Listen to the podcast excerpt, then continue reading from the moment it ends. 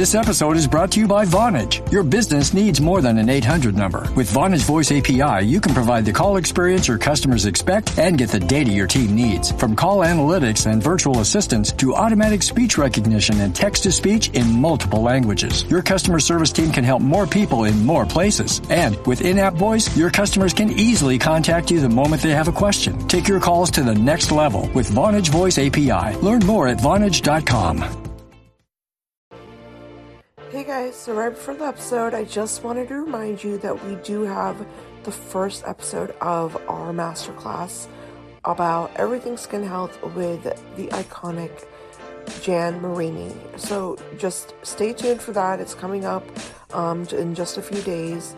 Um, and the topic for the first episode is acne, and I think you guys are going to love it because Jan really goes into the nitty gritty of understanding how ever we get acne, whether it's you know teenage acne or adult acne, and just really the, the you know the preventative side of things. So I think this is going to be an you know a really great class for anybody. You know whether you're um, you know trying to prevent adult acne or trying to help your teenager deal with their teenage acne, you know, just tune in and I'm sure you'll learn something um, new. I definitely did when I was interviewing her. So, yeah, I just wanted to remind you guys, but enjoy the episode coming up. Thank you so much.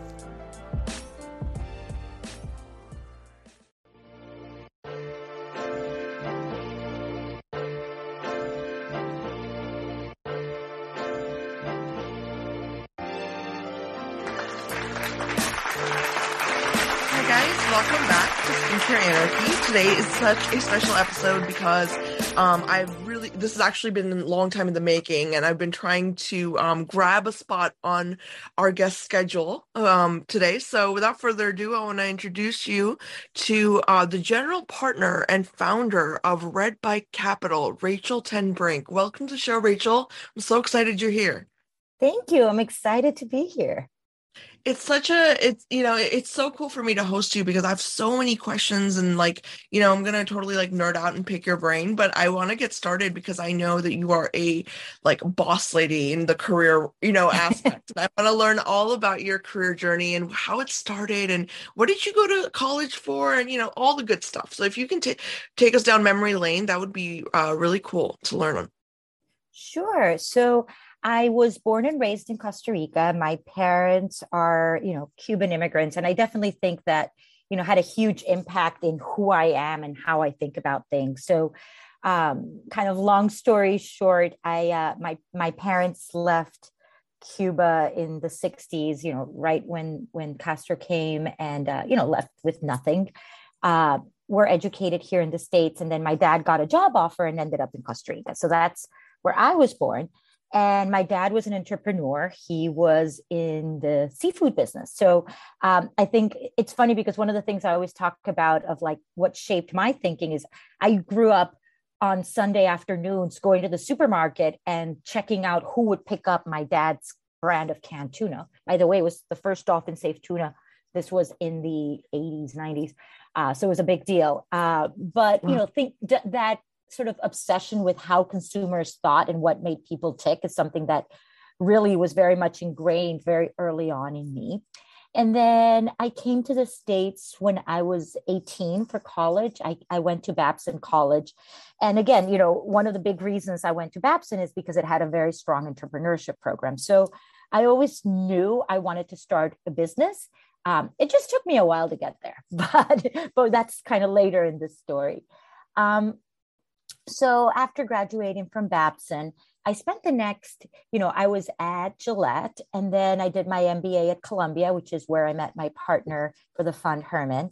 And then spent the next 15 years of my career building, you know, billion dollar brands. So, you know, a lot of the brands that that you talk about in your show, I was at Estee Lauder, I was at L'Oreal, I was at Elizabeth Arden. Um, so it was really an incredible experience learning from some of the best in the industry. Well, I mean, that's you see, this is exactly like the kind of um guest I want on the show because I want to know how your brain works because that is like huge you know working with brands that are not just you know you didn't just build them up they're iconic you know they they're irreplaceable. So i you know i would love for you to like kind of go through your process with us you know in terms of like what is it that like attracts you to a brand? Or you know what is what what's the first thing that goes through your mind when you're thinking of you know whoever you're working with or you know your clients? So you know i think that it's it's been an interesting journey because it's one piece of the process was when I thought about it as an entrepreneur and I was, you know, the co-founder of Scentbird and and that sort of, you know, finding that niche, that white space in the market. And I think the next iteration of that is right now as a venture capitalist, where you think about the white space and the niche in the market, but you also think about scalability and how big can this idea really get. Yeah, yeah. And that's that's see that's really interesting for me because I wonder it's like, you know, how do how do brands or how do I guess, you know, from your perspective like do you determine the value of something, right? Like like predicting the the growth and predicting like how much consumers will be attracted to it. Like what is that whole process? Like what goes behind that? You know, um, for us at Red Bike, we try to be very focused and very process oriented because the truth is, early stage venture, um, it's hard, right? Uh, even the best of the best, we know that nobody has a 100% hit, and not every startup will be a huge success, but you try to have the best ratio possible. And so for us, we really think about, you know, we call it an operator driven metrics choice system. And what that means is, sort of combining the rigor of numbers and sort of the analytics, but also the common sense questions and the experience of having been a founder and having sort of seen, you know, highly high achieving teams and what it takes to do that. So I, I think that, you know, if, if you want me to kind of walk through sort of our box, our red box, it really starts, you know, the first step is team. And it's really, you know, when you look at early stage venture, looking at the founders, looking at whether they have the life experience, the unique perspective to build something exceptional, I think is incredibly important. Um, I also think it's very important for them to have the ability to deliver. I think that uh, if there's one piece of advice I always give founders is, you know, go build. Uh, you know, the founders that spend way too much time sort of talking and thinking and planning and strategizing at some point you have to go out and build and you know demonstrating that ability to to build um, and and it's sort of this weird you know i always call it like this dichotomy of on the one hand it's uh, this you know be- belief in your vision that you're going to like bash through walls but at the yeah. same time you have to have that humbleness and ability to listen to your customer so you can be super adaptive and pivot really fast if you need to. So it's an interesting sort of personality that can achieve these high performance teams. So anyway, so going back to our, our red box, we spend a lot of time on team. Um, I think the second sort of criteria that we look at is really thinking about is the problem real and is it big enough, right? Because a lot of times you see founders where they have a solution and they're sort of looking for a problem or they've identified a white space. And frankly that's great but if it's a teeny tiny category it, it, might not be right for venture. It might be right for other types of funding and and they might build a very good lifestyle business and there's absolutely nothing wrong with that. But for venture style returns you need really really large categories that can really scale um, and that people really need um, the next sort of piece of the puzzle is the business model, right? Uh, we look at, you know, what's your cost of acquisition? What's your lifetime value? Um, you know, how do you drive revenue? Is there is there a, a kind of a sound business model behind this? Because, uh, you know, if if you're not building a sound business model, then, you know, uh, you're not going to be around, and I'm not going to be able to help you. Uh, so yeah. I think that's really important. Um, I would say step four is really around valuation and exit potential.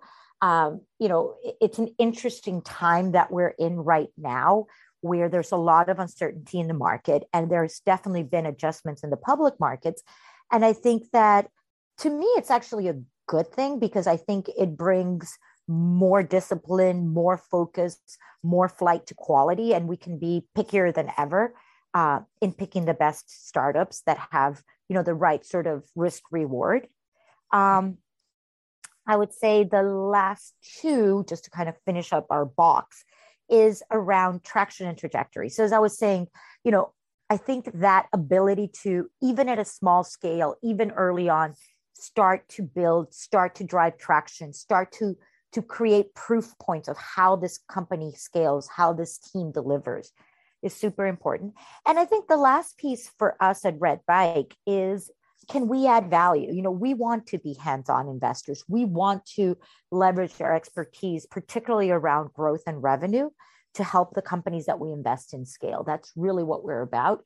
And so if it's a company where we really just can't add any value then it's probably not the right fit for us so so those are sort of the i would say that's really the matrix and what we do is you know we try to be very quantitative and rigorous so we do like we assign a value to every one of these six dimensions and that's yeah. how we decide what we want to invest in how do you like okay so this is my biggest question um rachel because i you know, we have brands that like come out, right? And then they like almost create a niche just by the fact that they came out. You know, I, I for example, I, I just interviewed Dr. Dennis Gross, and you know, as most people know, one of his most iconic products was that Peels white. Like, I don't know if you've ever tried the Peels, but like they're like it's like a you know you use it and it like it's a one-time use thing and it's an easy it's an easy way and for me i remember when that came out it really created a, a, whole market for these products and so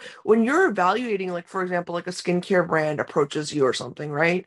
And then you're like what how do you determine like whether gonna really be the next big thing because all I ever hear is like, well, you know, trends are established by magazines or trends are established by influencers, but then I get confused about where the funding aspect comes in and how the professionals really analyze the potential, you know, how you guys really come up with, you know, is this trend gonna take off or not? You know, we're we're looking for proof points, right? We're looking for what is the possible you know how do we de-risk our investment? We want to pick pick winners. And so as much as you can understand that early traction as much as you can you know i think part of it frankly particularly when you're looking at beauty and and products and, and we invest across you know fintech and, and e-commerce but i think on, on the product side i think it's really important to be an educated consumer that can actually try the products that can actually differentiate, understand the differentiation, understand what's special about them. Um, I definitely don't invest in a brand that I haven't tried the product. I think it's super important to to actually be a customer and actually think, could I use this product? So I think that's part of it. I think to your question about like how do you tell what's the next big thing? How can you tell the next great trend? I think that's that's part of my job is to be, you know, I'm always a student of consumer trends. I'm constantly trying to understand what are these early inclinations. And i think the really great founders are able to articulate that vision are able to say look you know you know uh, chemical peels uh, have been happening at doctors offices. They're too harsh. They leave your face all red. But here's how we've envisioned this for the consumer and this is how we think this actually scales. So i think that's where it it, it really matters a lot yeah, yeah, that makes sense. That really makes sense. It's like, it, and it kind of goes back to your point that you were making about you really have to put in the work as a founder. Like you have to put in the thought and the work and the the content and the material has to be there. So that makes sense. I mean, I just wonder because you know there's so much like blame game, you know, in so many industries with brands. I, I've talked to a lot of founders, and you know, everyone's always like, "Well, what about you know? I never know like I, I don't know the first thing about venture capital i'm like well you know and i always end up saying, well, I don't know anything either. But my guess is that you got to really figure out what it is you're trying to do here, you know, first. So that makes sense to me. Um, my big, my biggest question though really falls on these like statistics that we always hear about, you know, how black businesses only get a certain percentage of venture capital funding or like, you know, these kind of things. I know they're real stats, but like, I just want to get your take on it, just your point of view or, um, you know, not necessarily for your company, but just in general, um, in the space so, about that. you know here's the way i answer and and you know it's not just blacks. I actually think latinos are the most underrepresented. If you look at the size of the population we're almost 19% of the us population. We are 30% of gen z. And if you look and we get even less vc funding than african americans. So i mean i think it, it's across the board. It, it's a real issue.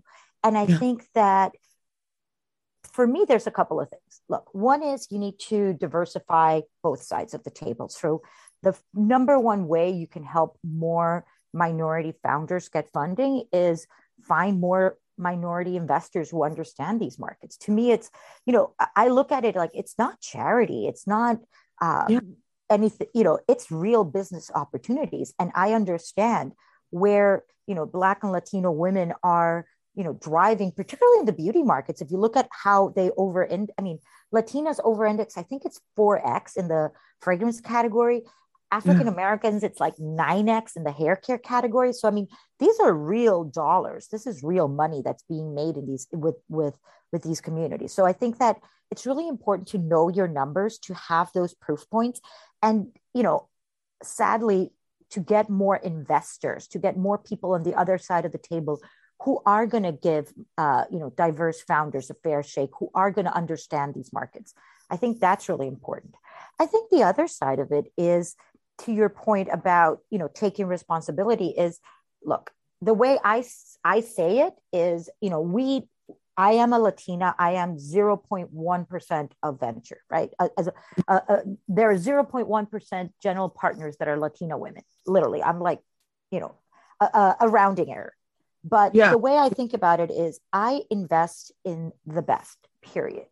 Now, if you look at my companies, 80% of them have a woman or diverse founder. Why? Because I think they're the best and I invested in the best companies. So I think there's, you know, different approaches. There are some people who specifically invest in, in certain groups. There are people like myself who just say, look, we're going to invest in the best, but we're going to give everybody a fair shake and our numbers prove it.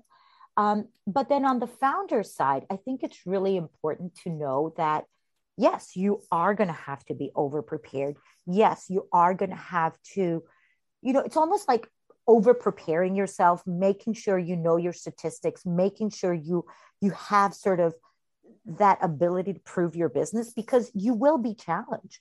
Um, I mean, I, I wish I could tell you otherwise, but I think that's just the reality. And so if you are somebody who's truly prepared for that, you do so much better, right? Because it's like that. I, I always say for me, my favorite quote is there's a, a quote about uh, Fred Astaire and Ginger Rogers. They were famous uh, dancers, I think in the 40s. Yeah.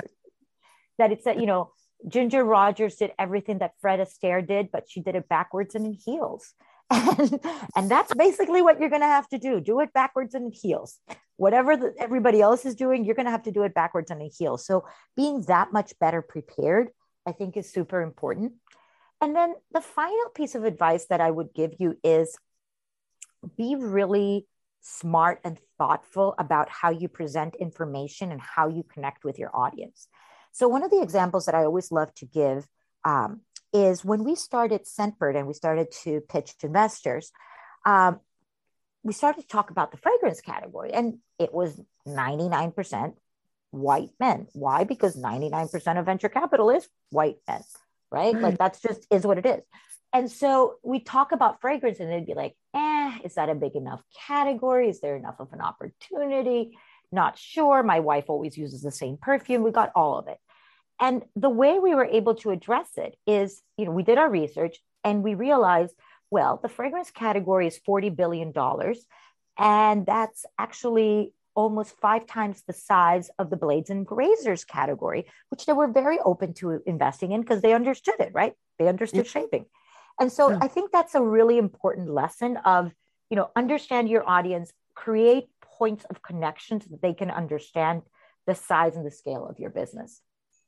Right. No, that's such, yeah, that is like golden uh, advice. I I love that you really dove into that because, you know, for me, I I get very confused about that aspect itself, especially to like, you know, this day and age, because most of the time what I see is either a brand launches based off of like an Instagram following or like a social media following, or they're launching off of just hope that it's going to develop into a following. And that's where I you know, I, don't know. I, I start to wonder is like how loyal is the audience that the influencers and the new brand founders that are coming out like you know what i mean? How loyal is that? And is that a metric that people use to be able to go to funding sources whether it's venture or not and say hey this is how many followers i have and i'm thinking this. Like what what's your advice on that? Like when someone comes to you and says this is what i think based on you know a social media following like is that good enough for you or would you be like no i need more proof of who your consumer is yeah, I mean, I think that the world is changing very fast. Yeah. And I think at some point, investors were very happy to accept sort of number of Instagram followers as a proxy of, oh, all these people are going to buy. Um, yeah. I think we've been proven otherwise. And so, where while I still think that, you know, taking, uh, you know, an audience and building community is incredibly, incredibly important.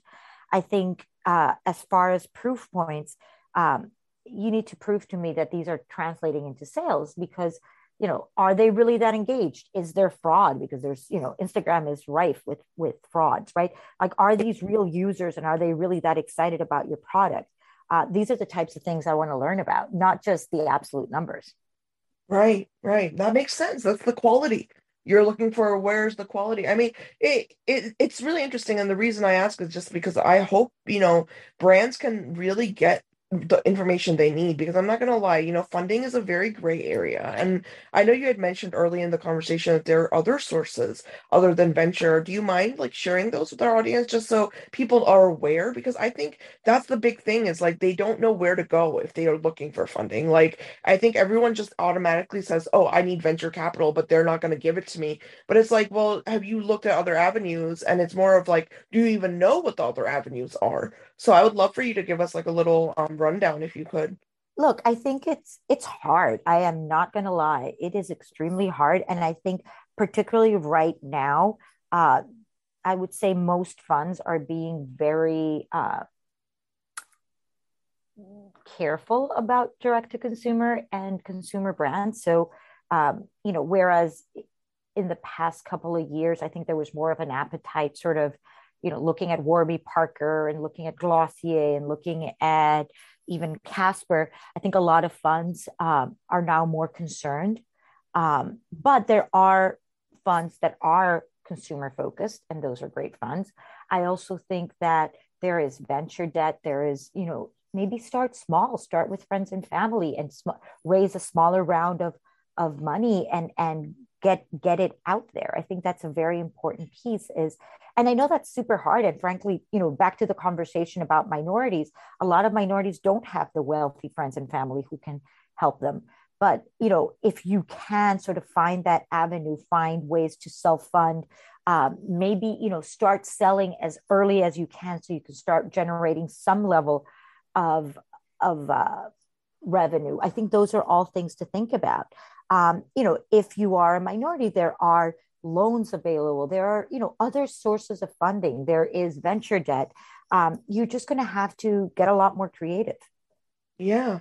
Yeah that makes sense. I mean you know i'm not going to lie it's, it's very hard to find sources i think because there's not like one place where everyone lists you know just candid advice right? Rachel it's like you know people are always like well there's this but nobody's like able to say what you're saying which is you know go here or do this. And and i think a lot of brands come into this you know space whether it's beauty skincare whatever at least from what i've noticed and they think well i'm just gonna you know be the ne- next big trend or i'm gonna hop onto this trend. And, and and it's really like heartbreaking when i see that you know it just it didn't work out or or whatever and then they end up blaming funding so that's where I was going with all of that because I think, you know, we all make excuses as to why like, you know, a brand doesn't work out or something that we envision doesn't work out, but it's it's really about what you said, which is I you mean, got- listen, it is not for the, you know, you have to be, again, it's like this weird, like super strong, super driven, and at the same time, super humble when yeah. you are uh, an entrepreneur. Uh, and there is, you know, I, I think that part of it is, well, you know, being very being able to be very real with what resources you have and what you can do and how you can get from point A to point B. And whether it's build slow, whether it's focus on one segment, even though you want to launch with 12 SKUs, maybe you just launch with three, right? Like there are different ways of just being hyper focused uh, that are going to help you sort of get to that next step. And and the thing about being an entrepreneur is it's a journey. I mean, it's not like one and done. Yeah, yeah. I think that that's one of the things I find a lot of entrepreneurs, uh, particularly on the product side, are a little bit naive and think, well, I'm just going to raise once and it'll take me to profitability and I'll be done. And I'm like, think about your cash flow, think about your inventory needs. Well, great, you got into Target. You know how much inventory you're going to need to to get into Target? Do you understand the the payment terms? You know, Target is not D2C. They're not going to pay you the moment you ship, right? And so all those things uh, are really important in the entrepreneur's journey. Right. It's like planning. Like you have to be really planned out. You have to know your know every step. I mean, it makes sense, and I think that's just really it's about thoroughness, right, Rachel? Like you have to be thorough. Like if you expect people to support your vision, you have to make sure that you fully understand every step of the way. And so I think that really bleeds into almost every industry. It's like, you know, if you don't know where you're going or if you don't know um, you know, what what you're headed towards, it's there's not much that can be done from somebody else's perspective to help. So I mean it, it makes sense. It makes sense what you're saying. But I wanna I wanna lighten it up a little bit and ask you about some of your favorite like stories. You know, I, I know you had mentioned that you um were very much involved with Estee Lauder and some of these huge companies. And um I would love to get your um some some of your war stories, maybe, or you know, some of the best memories you have. Uh, you know, I, I, think it's so funny because I I was just talking to somebody else about um, my experience at, at both L'Oreal and Estee Lauder, and I think that you know they were very different. I think L'Oreal was very much about you know market competitiveness, studying the consumer, being very data driven. I mean, those and, and, anybody who's worked at L'Oreal could could have a giggle at this. I mean, these global meetings with the top leadership from France, like you got to know your numbers. And you know, I I was like there during the old school days where we had a little cart you had to drive around with all the product samples. God forbid something fell down, but there was like uh, again to the point about like toughening up and and sort of that level of expectation. I learned a lot from my time at L'Oreal. And then what I would say about Lauder that was really interesting and, and I have huge respect for is this idea of legacy, this idea of building brands for for the ages. I mean, one of the lessons that I remember uh, from from Estee Lauder was that Mr. Lauder was very much uh, anti discontinuing products. If a product had a loyal following, he hated that we were discontinuing it because he never wanted to, to disappoint customers. And so that focus on sort of building long-term brands and launching things that had sort of that staying power that was something that was so important and, and really stayed has stayed with me for forever um, so yeah i mean i think that both of them are, are are great schools and you know i think different entrepreneurs come to the journey as a founder differently. You know, some people, you know, quit undergrad and launch right away. For me, the fact that I did have those 15 years of experience with these large companies that I got to see and learn from the best was incredibly helpful and useful in, in my own journey. So, you know, I think that there's no one size fits all, but I think, you know, being very thoughtful and strategic about how it fits and how what it's taught you is very important. And what about, you know, being a woman in an all boys club, you know, in venture? How's that been? Like just just being sober. You know, I, I always tell people that, you know, my first sort of aha moment was 2015. Um, we were part of Y Combinator and we were a company. We were we were we were presenting. And there's 1,500 people in a museum somewhere in Silicon Valley. And there's a break, there's a bathroom break. And mm. I go to the bathroom. And again, I, I had, you know, Scentbird was only a year old. So I had just left the beauty industry at that point. And I go to the bathroom and I look around and I'm like, what is wrong with this planet where there's 1,500 people? There's a huge line for the men's bathroom and there's nobody in the women's bathroom this is really weird you know and that's when it like hit me like a ton of bricks like oh there are really no women investors here you know like it really was so few um you know i think that you have to be smart and outspoken but i also think you have to find your allies and your friends i mean venture is a very collaborative industry. There's absolutely sharp elbows, but in the end, you know, for the most part, nobody invests in a company alone. Usually you have co investors. And so I think it's really important to build really, to sort of show your value add, show how you can be a really useful investor in the cap table and build alliances not just with the women focused funds but with all funds right? Again yeah. if 97% of funds are led by men then i want to be friends with the 97% i mean i also want to be very very close and i have a great community with that 3% and it's very important and, and i find it very nurturing and and strengthening. But you have to kind of you know you can't just be so inward looking and and just look at the 3% you got to look at the broader picture so you know i think a lot about that um, again, I, I've always thought about, you know, I've never been afraid of hard work. I've never been afraid of sort of showing results and, and, you know, working my damnedest to be the best of the best. So that's mm-hmm. really how I approach it is like, I don't let it intimidate me. I don't let it uh, get to me very much. I just put my head down and do the best possible investments, show the most value add that I can. And, and uh, I, I think you know that's the way i approach it. I mean honestly i i when i whenever i have the privilege of speaking to women such as you i always notice that there's one commonality and that's just you are a tough cookie you know? It's like you it's like having this thick skin but still being able to change with the times and change with the you know the environment. And i love that you know you are in this position right now where you're such a minority in your field because this is where true mentors come from right? So i would love for you to give us some real like just any kind of advice to any of the the young professional young ladies out there that are maybe scared you know to to kind of go into this world where it's so male dominated. Um any kind of you know any input for them you know i what i would say is like don't be afraid to take up space. I think as women we are so trained to be a little quiet to be demure yeah. to hold you know to keep your thought like no. You just you know take up as much space as you think you should be taking up. Uh you know when you have ideas articulate them clearly be thoughtful but speak up. Like i think that's what it's really important is you know that sometimes i think we're our own worst enemies to your point of like being intimidated and and i think women are so critical of themselves. Like get over all that. Just take up space. Don't be don't be afraid to own who you are.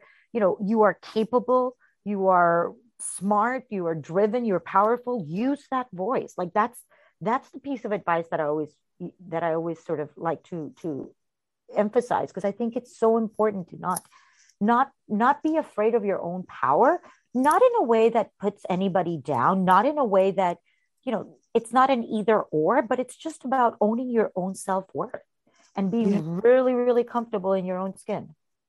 Yeah, yeah. That I mean that makes sense. That's a you know, that's very difficult to do. You know, I think a lot of women strive for that, but it's just we're we're getting there, you know, and it's just it, it it's interesting to see different, you know, people in different careers go through this, I guess, evolution, you could say, yeah. you know, as well like we it's uh, almost like I I watch it happen. You know, even in my own field, I watch it happen. It's like you get I I watch my friends give themselves permission to just be more comfortable. You know what I mean? It's like they go through this whole whole process. So that's yeah, that that's golden what you just said. I agree. Well, and and I do think that look, I think it's it's easier when you have role models it's easier when you have friends it's easier when you see others do it and you go okay well hey that didn't go so badly. She figured it out so i'm going to figure it out right?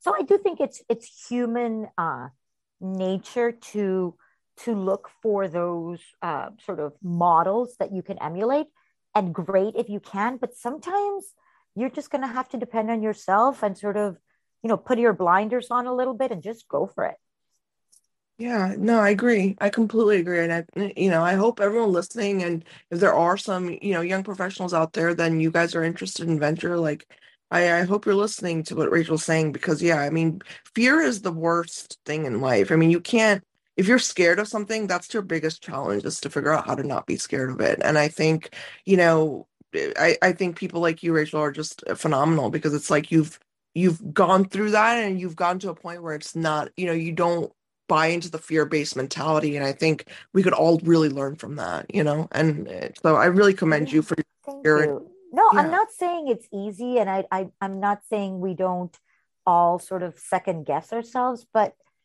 you just said it like deep breath own your space it's sort of like you know my my daughter it's so funny because she i have a 10 year old daughter and one day she comes from school and she's like you know we're doing this social emotional stuff and we had to have these quadrants and explain how we felt. And the way i described myself was happy but calm. And i was like i love that. I want to yeah. be happy but calm. And, you know and i think there's so much power in that. Yeah. Oh wow. You're raising a phenomenal young lady.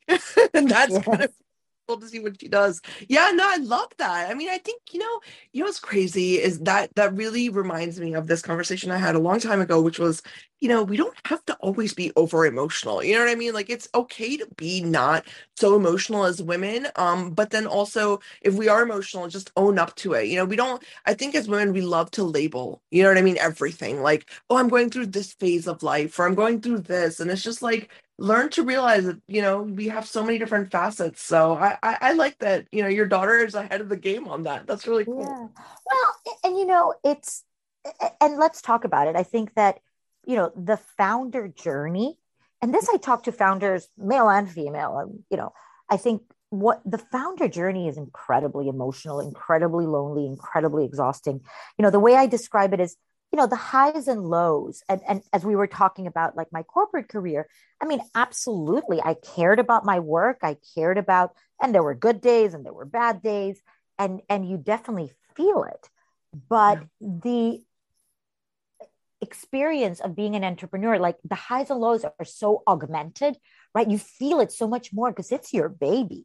Uh, you know that's that's just how how it is. And so part of your job is to make sure you can sort of manage those ups and downs because it's a long journey and you can't sort of exhaust yourself right? You have to sort of build up your endurance to to keep on going. And, and that's part of of my advice of like owning your space and keeping that you know it doesn't mean you don't feel it but don't let it you know take over on the high or the low yeah and make decisions based on that. I mean that's that's like you know a huge thing. I i agree with you. I think that's a that's a very big subject too because i think a lot of us not just women men and women we all just in the entrepreneur journey you're right it's an extremely emotional like time you know? I can tell you even with a podcast i don't even have any like tangible products and i go through like days where i'm just like I'm going to do nothing with my life with this, you know, on the business side. And it's like, I can't imagine what it's like when you're,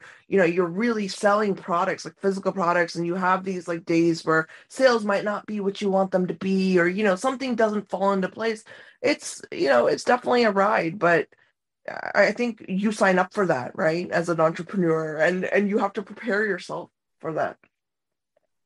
You know, uh, it, it, it goes, yeah, and and you're going to have to understand that like a lot of it is in your in, you you can change and a lot of it you can't. Yeah. Right? So that's part of it. I okay so i do have a question about um you know one more thing about venture which is um you know if you for example have you ever worked with a brand or been supporting a brand that um it was like a partnership and then something happens and they you know it falls apart like the partnership falls apart like what happens in that situation on a business perspective especially from your side of it as a you know as a funding source? Like how do you how do you deal with that? Sorry tell me that question again. Sorry i, I didn't understand for example like you funded a brand right? And then you find out like there it's a partnership in in terms of ownership of the brand. Um and there is two say women working together and then their partnership falls apart at some point. Like is that something that you guys have to deal with like as their yeah. source thing and you know yeah. Look the reality is you know co-founder relationships are incredibly hard for exactly the reasons that we were just talking about right? You are very emotional you're very vested you have people who have you know very strong relationships and it it happens a lot more than people you know care to admit that you know founder relationships don't work out. And so i think that hopefully when those situations happen the founders are are thoughtful and and realize that you know even if they're not meant to work together maybe they still own equity in that company and and they want to make sure the company has a future. So i think that's really important is to have sort of adult conversations of you know when things aren't working out what do you do?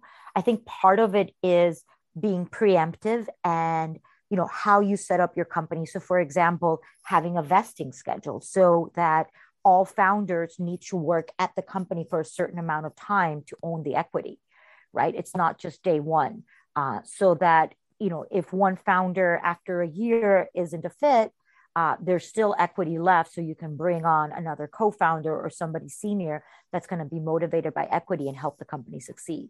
So i think those are really important of like a having you know thoughtful adult conversations about when it happens be preparing yourself and having uh, a, a, vesting schedule uh, and see you know i do think that that is sometimes when you do want to have a experienced and trusted investor who can help you mediate who can help you think through well what are your options? Who can we bring in as a replacement? How do we manage this I mean, you, you sometimes have to show your vulnerability. I, I think that where it gets very hard is when the found when the investors have no idea until the thing blows up, and then maybe there's nothing they can do. So, uh, as much as it's a hard conversation, sometimes you do need to bring in the investors early on into that conversation.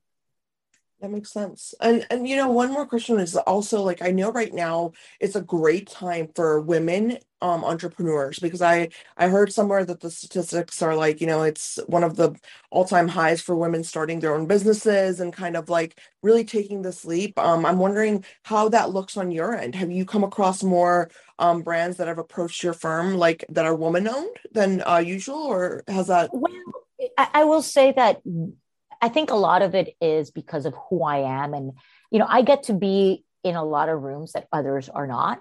And yeah. I would say that my deal flow has always been extremely diverse. Uh, lots of women, lots of minorities. And it's something that I think is one of my superpowers, right? I have that perspective, I have that network. Um, so I don't know if I can say that I I've specifically in my own deal flow, but I do think that uh, it's exciting to see that there is more of a recognition. I was literally as as we were chatting, a friend of mine just sent me um, an article about female founded unicorn companies and how much it's grown just in the last year. It's um, up, you know, there are 83 uh, women found co-founded unicorns, right? Wow. So that's really exciting. So uh, I think that there's just more and more sort of, frankly, the way I think about it is like a realization that women are an under invested asset class, right? There's yeah. a lot of very big businesses to be built by investing in women. And I think uh, slowly, painfully slowly, but uh, investors are starting to realize that there's that opportunity. I love that. I love that change. And I love that it it's happening and that you've always been uh, you know ahead of the game on that because you know we need more people like you rachel. We really do. We need people who can think outside the box you know? Let's be real like you you know we can't have change if there aren't you know everyone says like you need the right leadership you need the right people in the right places. I'm so happy to see that you're one of those people because you know as women we we really do have to i think as people we have to stick together right? Humanity yeah. has to stick together and we have to see the potential in each other. And you know it, it, makes me feel better knowing that you know individuals such as yourself and professionals like you are are there because you know all the rumors you hear which is like oh it's a male dominated space and it's all white men and there's no way that a minority woman or you know whoever can make it and it's just like fear mongering you know it's it's yeah. so much fear mongering so i feel like it's you know anyone listening like this is an example like Rachel is a shining example that there are still very real people here that will, you know, they can recognize real talent. And I, I love that. So thank you so much for for coming on to the show, for talking to us. It's been so lovely. Thank you. It's it's really been a fun conversation. Yeah, I really enjoyed it, and I would love to have you back anytime your schedule allows. I know you're Um, but you know, anytime I can grab an hour, I will. For everyone listening, I'll, I'll bring her back on somehow. Thank you. And you know, I think what I would say is, if you do want to connect with me, Twitter or LinkedIn are always the best ways. So uh, you can find me at, at r10brink1 on Twitter or just look me up on LinkedIn. Uh, but I'm always happy to connect with folks.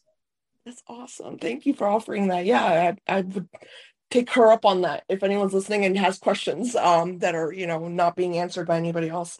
Um, but yeah thank you rachel. This was so lovely. And thank you. I, and everyone listening let us know what you thought of the episode. Leave some comments some questions if you have for rachel and definitely pass them along to her team. And um, maybe we can do a part two which sounds is- great.